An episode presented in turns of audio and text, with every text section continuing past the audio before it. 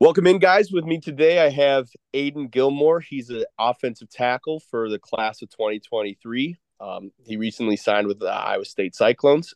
Aidan, how you doing tonight? I'm good. How about you? I'm I'm doing pretty well.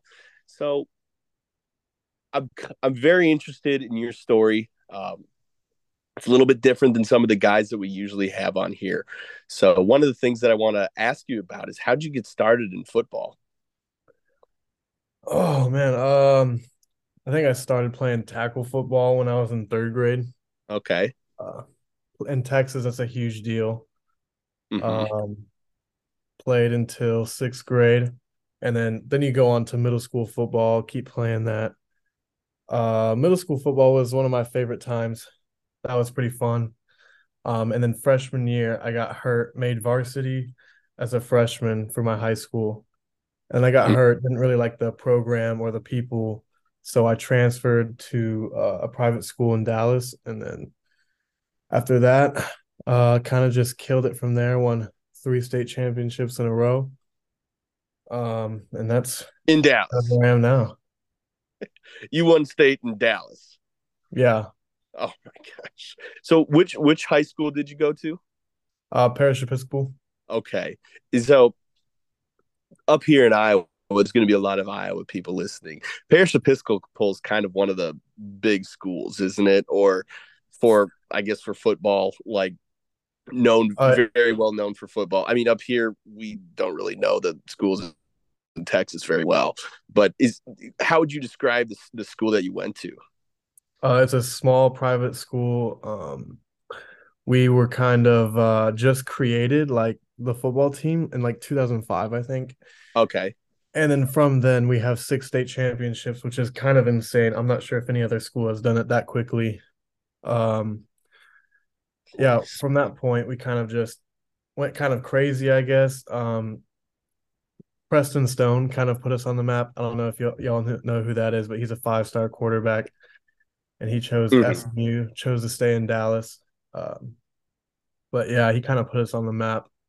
And then these past two years, we've been playing huge, like six and seven A schools, and then dominating them as well. Man, that's so cool. So when when you're winning all these state championships with the guys, obviously colleges are coming every other week mm, or every week to see guys and see this wide receiver, obviously to see this quarterback, see guys like you on the line and in the trenches and other places. I guess how how did your recruitment go? Like what take me through that when you I'm guessing it probably picked up a lot when you actually started playing sophomore year. How, how did that what what all happened? What schools did you visit? Tell me a little bit about it. Uh, well, actually, I visited my first school in eighth grade. Okay. Um, I got invited to Nebraska, uh, which is where my whole family's from, Nebraska, Omaha, Nebraska, and Okay. uh, Ankeny, Iowa. That's where my whole family lives. And so those were like my two big favorites or three big favorite schools is Nebraska, Iowa State, and Iowa. hmm And in eighth grade, I went up to Nebraska. I was really hyped to go up there and be the youngest recruit there. Um, but after I visited the new Scott Frost staff at that time, wasn't really sure if I liked them or not after that Mhm. trip. Yeah. Now Uh, I've I've heard that from quite a few people. yeah, Now don't you know. don't have you don't have to expand on it, but I've heard that I've I've heard that from quite a few people. So Yeah, I wasn't a big fan of that. Uh, the vibe there, just the people Sure. weren't too great. Um, and then after that point, uh, I kind of moved on from Nebraska being one of my dream schools as a young kid. And then, uh, yeah, sophomore year, after my first year of film, looking back on it, film's awful, but uh, I got my first uh recruitment call uh from Penn State sophomore year, and that was pretty Mhm. cool. Felt like I was, you know, getting out there. Uh, started getting word from like Penn State, Florida State, um, and then slowly that went away. And then junior year started, and then I started to pick up some offers, some smaller offers like um SMU, Marshall, Buffalo, uh, Houston, stuff like that. And then uh senior year, I feel like I killed it. We played some of the biggest schools in Texas history. Um, I truly do feel like we killed it as a team, as a whole, and as a player of myself. Um, and then I got hurt after um, the South Oak Cliff game, which, if anybody knows who that is, it's one of the biggest powerhouses in Texas history. Um, and we ended up losing that game. Mm-hmm. Uh, we were up by four touchdowns at halftime. Um, but that was a rough loss. And anyway, after that, my you know recruitment started to slow down. I was out for five games, uh, actually six games because I missed the whole district season, and that mm-hmm. was pretty hard to deal with. And then I got right back into playoffs. I feel like my film was way better than before. Uh, healed up. Not really. I didn't really heal up. I just took a lot of pain shots. Sure. Um, but yeah, that was that was rough. And then you know recruitment started to slow down still because I got hurt during that time. Sure. Um, other people were starting to pick up some stuff, and then I was starting to get attention from one of my dream schools, Iowa State, and really wanted to do that. Was kind of all or nothing for that. It was that SMU, Houston, Sam Houston, Buffalo, or Tulsa. And I wasn't really sure if I wanted to. I felt like I could go somewhere bigger, somewhere better, somewhere I could mm. compete. Mm-hmm. I don't want to be a star at a smaller place. I'd rather fight to be, you know, at a bigger place. Sure. I feel like that that's kind of what builds builds character for people. Um so yeah, I took that route instead. Yeah, so so what what factors really drove you to Iowa State? Was it because it was one of your dream schools growing up and it, they kind of have a pretty solid program now in the Big 12 or or is there another factor? Uh, again, yeah, I have family in Ankeny, sure. and that's you know like 30, 28 minutes away. And I thought that'd be awesome to be close, like back up with family. I've I've always visited Iowa since I was really young. Um, always spent my summers there with my family, so I thought that'd be pretty awesome to go back and you know live somewhere I've always kind of wanted to live. Mm-hmm. Cool. So you you actually committed to Iowa State like right like you committed pretty late um in December around December didn't you or what yeah. time what yeah but you committed prior to uh, coach Clanton getting here have have you mm-hmm. talked to coach Clanton or met him before or what what do you think of coach Clanton so uh at the end of my junior season he started reaching out to me when he was at UNI Okay. And that was, you know, I was thinking about UNI maybe since my family was up there. That'd be cool. Um and then over that summer, I don't think we talked very much. And then we talked again more early on the my senior season, beginning of my senior season. And then after I got hurt, you know, I wasn't really in contact with too many people. Um, and then once I committed to Iowa State, it was kind of almost awesome that I heard that Clanton was coming in. And I was like, wow, that's kind of crazy. Like God works in mysterious ways to see that someone that recruited me when I was younger is coming in now. Cool. So, did you vibe with him when he was at UNI, or or? Yeah, we, we would talk a little bit. Yeah, I, yeah. I thought he was a cool guy. Mm-hmm. Cool. Well, one one of the tough things for fans like myself and a lot of other fans is we we kind of understand why wide receivers can be successful or running backs can be successful. Usually they usually they're pretty big or they're really fast or some some other type of aspect of their game is pretty noticeable. For linemen, it's a little bit more difficult for us casual spectators. What part of your how would you describe kind of how you play? What are you go- really good at? What kind of do you think is going to really translate to the to college and hopefully the pros? Um, man, that's a tough one. Uh, because we do so much stuff. Mm-hmm. We we we try our best to do at everything we can. Oh, of course, yeah. But I would say the best thing I'm at is pulling. I'm really good at pulling, kind of finding mm-hmm. who's open, who's not open, who to contact, who to, you know, let free, and who to like make a open hole for. Um, I feel like I'm really good at that specifically. Um, other than that, I think I'm pretty good at driving somebody off the ball. Um, but you know, there's always room for improvement for that. Yeah, because a lot of us fans are like, okay, the line play, it's either working or it's not. What what exactly? Like what could how do these guys differ? But like some guys are better at pass blocking, some are better at run blocking. It sounds like in it sounds like you are kind of in where we where we would really need somebody to fit in with pulling, especially at the tackle position.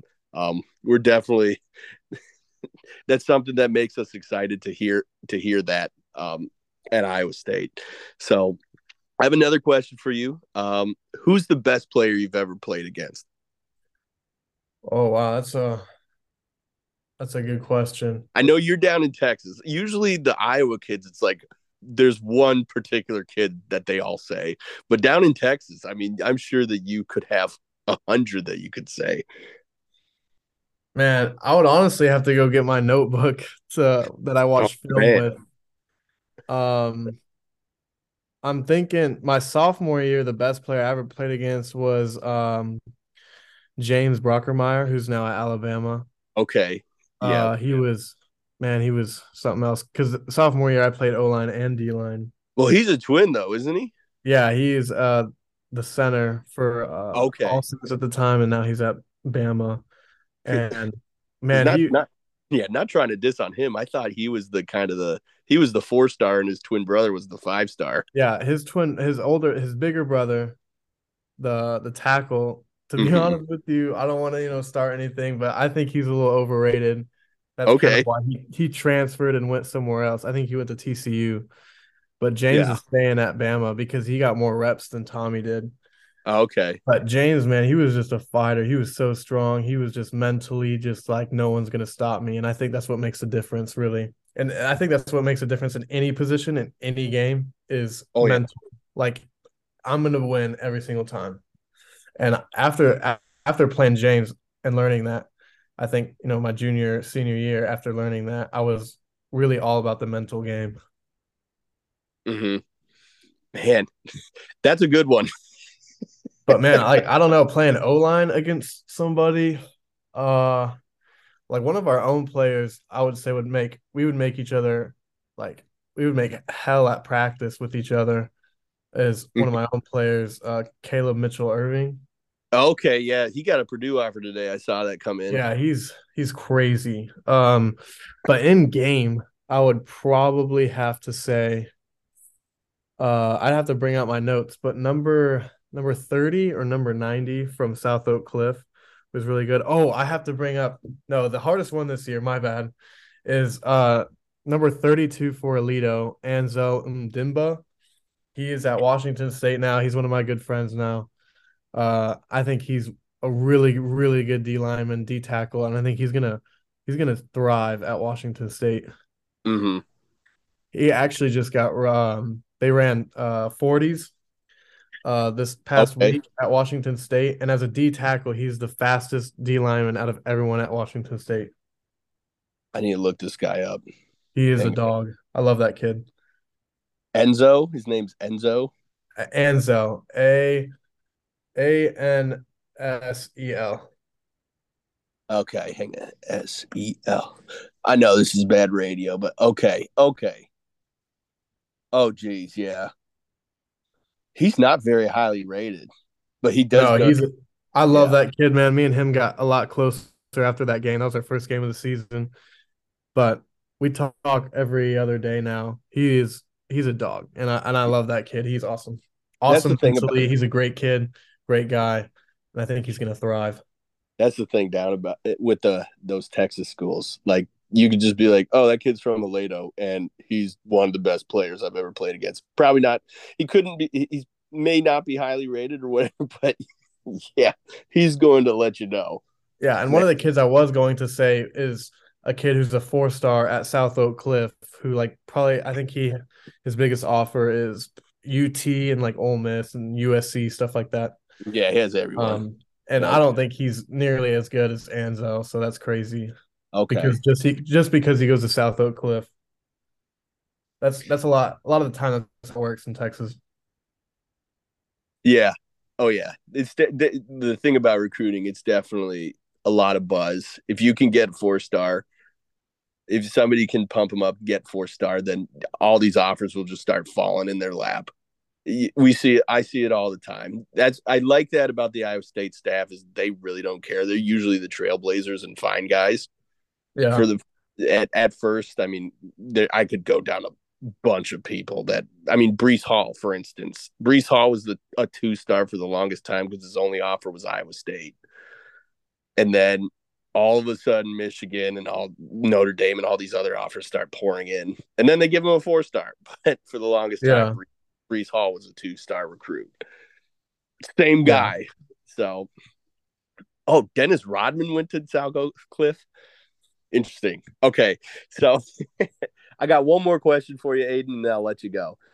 So if you could ask a fan of Iowa State one question, uh, what question would that be? And I can try to answer it for you.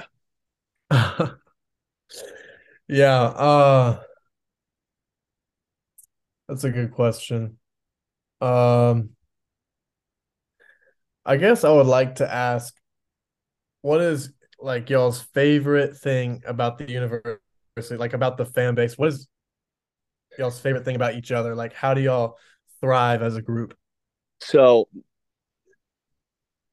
I'm going to say this, and I know it's going to come off tacky and sound like a joke, but I really haven't met anybody who went to Iowa State and didn't enjoy their time.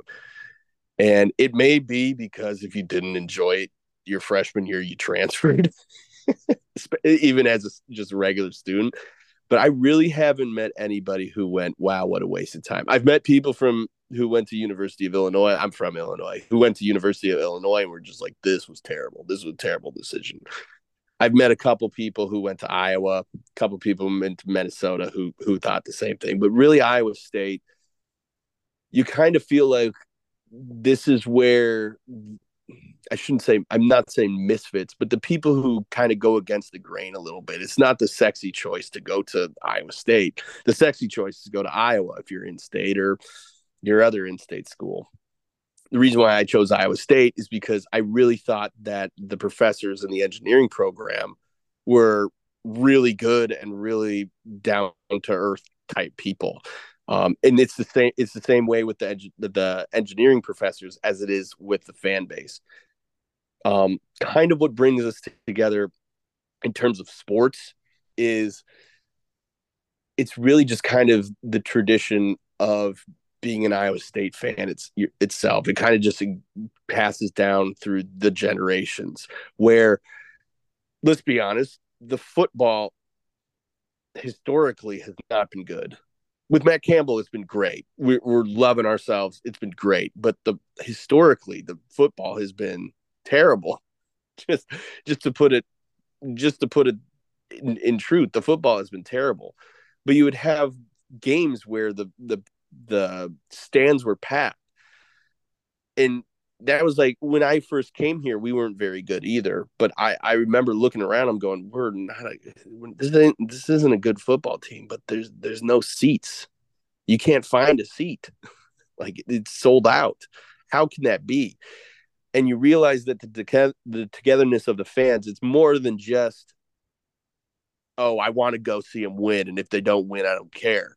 It's I want to root on the guys that I have classes with. I want to root on those guys for choosing Iowa State because it's not an easy choice to pick Iowa State. We're before, well, now it's a little bit easier, but before it wasn't. It wasn't the easy pick. You'd either you'd go walk on at Nebraska or you if you're from Texas, you just stay down in Texas somewhere. But now, but but the fans were just so thankful that the that they have a team to root for. And the energy within all the fan base, it just grows and grows. Like the tailgating is second to none. I've never, I've gone to every single Big Ten stadium because I come from a Big Ten family. I've been to every single Big Ten stadium. There's nothing like the tailgating at Iowa State compared to like, or, or there's nothing like tailgating at Iowa State for any Big Ten stadium. I mean, even Michigan or uh, Ohio State. There's nothing compared to it. The only thing that I would compare to it is maybe Ole Miss, and there's a couple other Southern schools in the SEC that have tailgating that can even compare to Iowa State. It's just nothing like it. It's as far as you can see with people. And uh, then you realize that the football historically hasn't been that great. So you're kind of like, where does all this magic come from? And the magic comes from the pride in the school that everybody you meet is a kind person and everybody you meet they'll welcome you to their tailgate and it just you just feel like you belong there even if for everybody from the nosebleeds to down on the field to the players themselves they all feel like hey we're proud to be at this school. And it's a great feeling. It really is. And it it's really infectious to even the fans themselves where they feel like they're part of the game where you can see the camera shaking in games um, at even in football games open air stadium where the camera's shaking it's there's a lot of these fans take pride in being Iowa State fans, kind of because they feel like they're the perennial underdog. They feel like they've never gotten respected, and also because it's a school that they believe that hey, I made a conscious decision to go to this school because I felt like it was the right place for me. When everybody told me, why don't you just go to this one when it could be the right choice, could be a better choice, could be the more popular choice. So that's kind of where I think where the passion comes from. Um, and it's really fun to be a part of. I love telling people that I went to Iowa State. It's one of the first things I tell people when I meet them. So I obviously I love Iowa State. I have a podcast about it. But yeah, I hope that answers your your question about the fans and and whatnot. But yeah, I think it's they feel like they're the they're the underdog in every aspect. Um, as they tell people to go to Iowa State and people might look at them like, well, we could have gone to Iowa. So yeah. Yeah, I think that's awesome. Any, yeah. Do you have any other questions? Uh, I guess if I were to say anything else, uh, are there any traditions I should be aware about? So, hmm, are you talking about within the sports or at or at the school itself? I would say all of it. Like, okay, traditions I need to know of. So at the school itself, um, there's a lot more traditions. The one tradition the two traditions that I would say that are kind of like followed by everyone. The one, if you have a girlfriend or whatever, um, uh, and like the way to become like a true Iowa Stater is to kiss the person under the campanile at midnight. I did um, hear about that. I did hear yeah. about that one. Yeah, I haven't done that yet. Probably need to go do that. I'm married now. So probably should go do that. She didn't go to Iowa State though, so but yeah, I probably should do that. Maybe I'll do that this weekend. Anyway, but the other one is there's like a zodiac sign that's right in front of the uh, Union, right right between the the big fountain that they have in the Union, at, right at that like entrance. There's a big zodiac on the floor. You can't miss it. They put the walkway around it. If you step on it, apparently you're supposed to fail your next test. Um, yeah. Is it a true tradition? Probably not but it's something that a lot of students follow and if you walk if you walk over it people like gasp and like oh my gosh. So yeah it's one of those things but the, another thing um uh, a tradition that we have for uh, like the football and basketball games um well one of the traditions that we have for the basketball it's not really like a tradition but it's called hilton magic and it's what it's kind of a uh, term that one of the coaches put on the actual crowd at Hilton, which is the basketball arena, because would we would be down in games and the crowd would just be going so crazy that it would take the other team out of the game and Iowa State would come back and win. And they called it Hilton Magic just because the fan base is so crazy. And it's come back now, now that we have a good team. So our, our fans are just nuts. Um, and then the other tradition that we have that started back in 2018 at a West Virginia game when we played when we played uh, Will Grier and they were the number six ranked West Virginia team. They really were not in the game at all.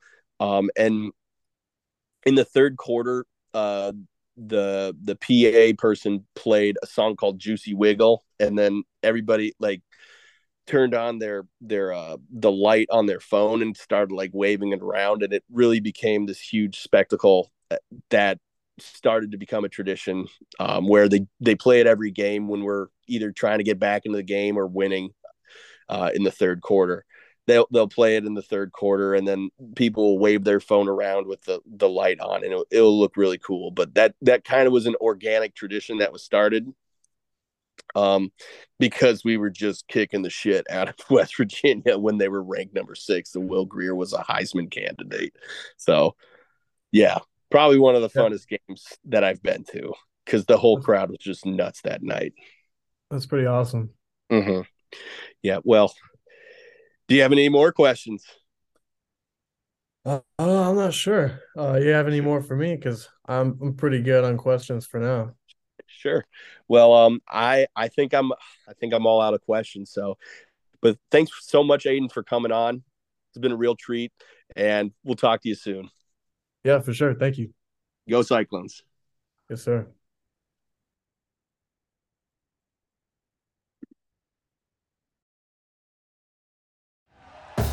Thank you for listening to Bleav. You can show support to your host by subscribing to the show and giving us a five star rating on your preferred platform. Check us out at Bleav.com and search for B L E A V on YouTube.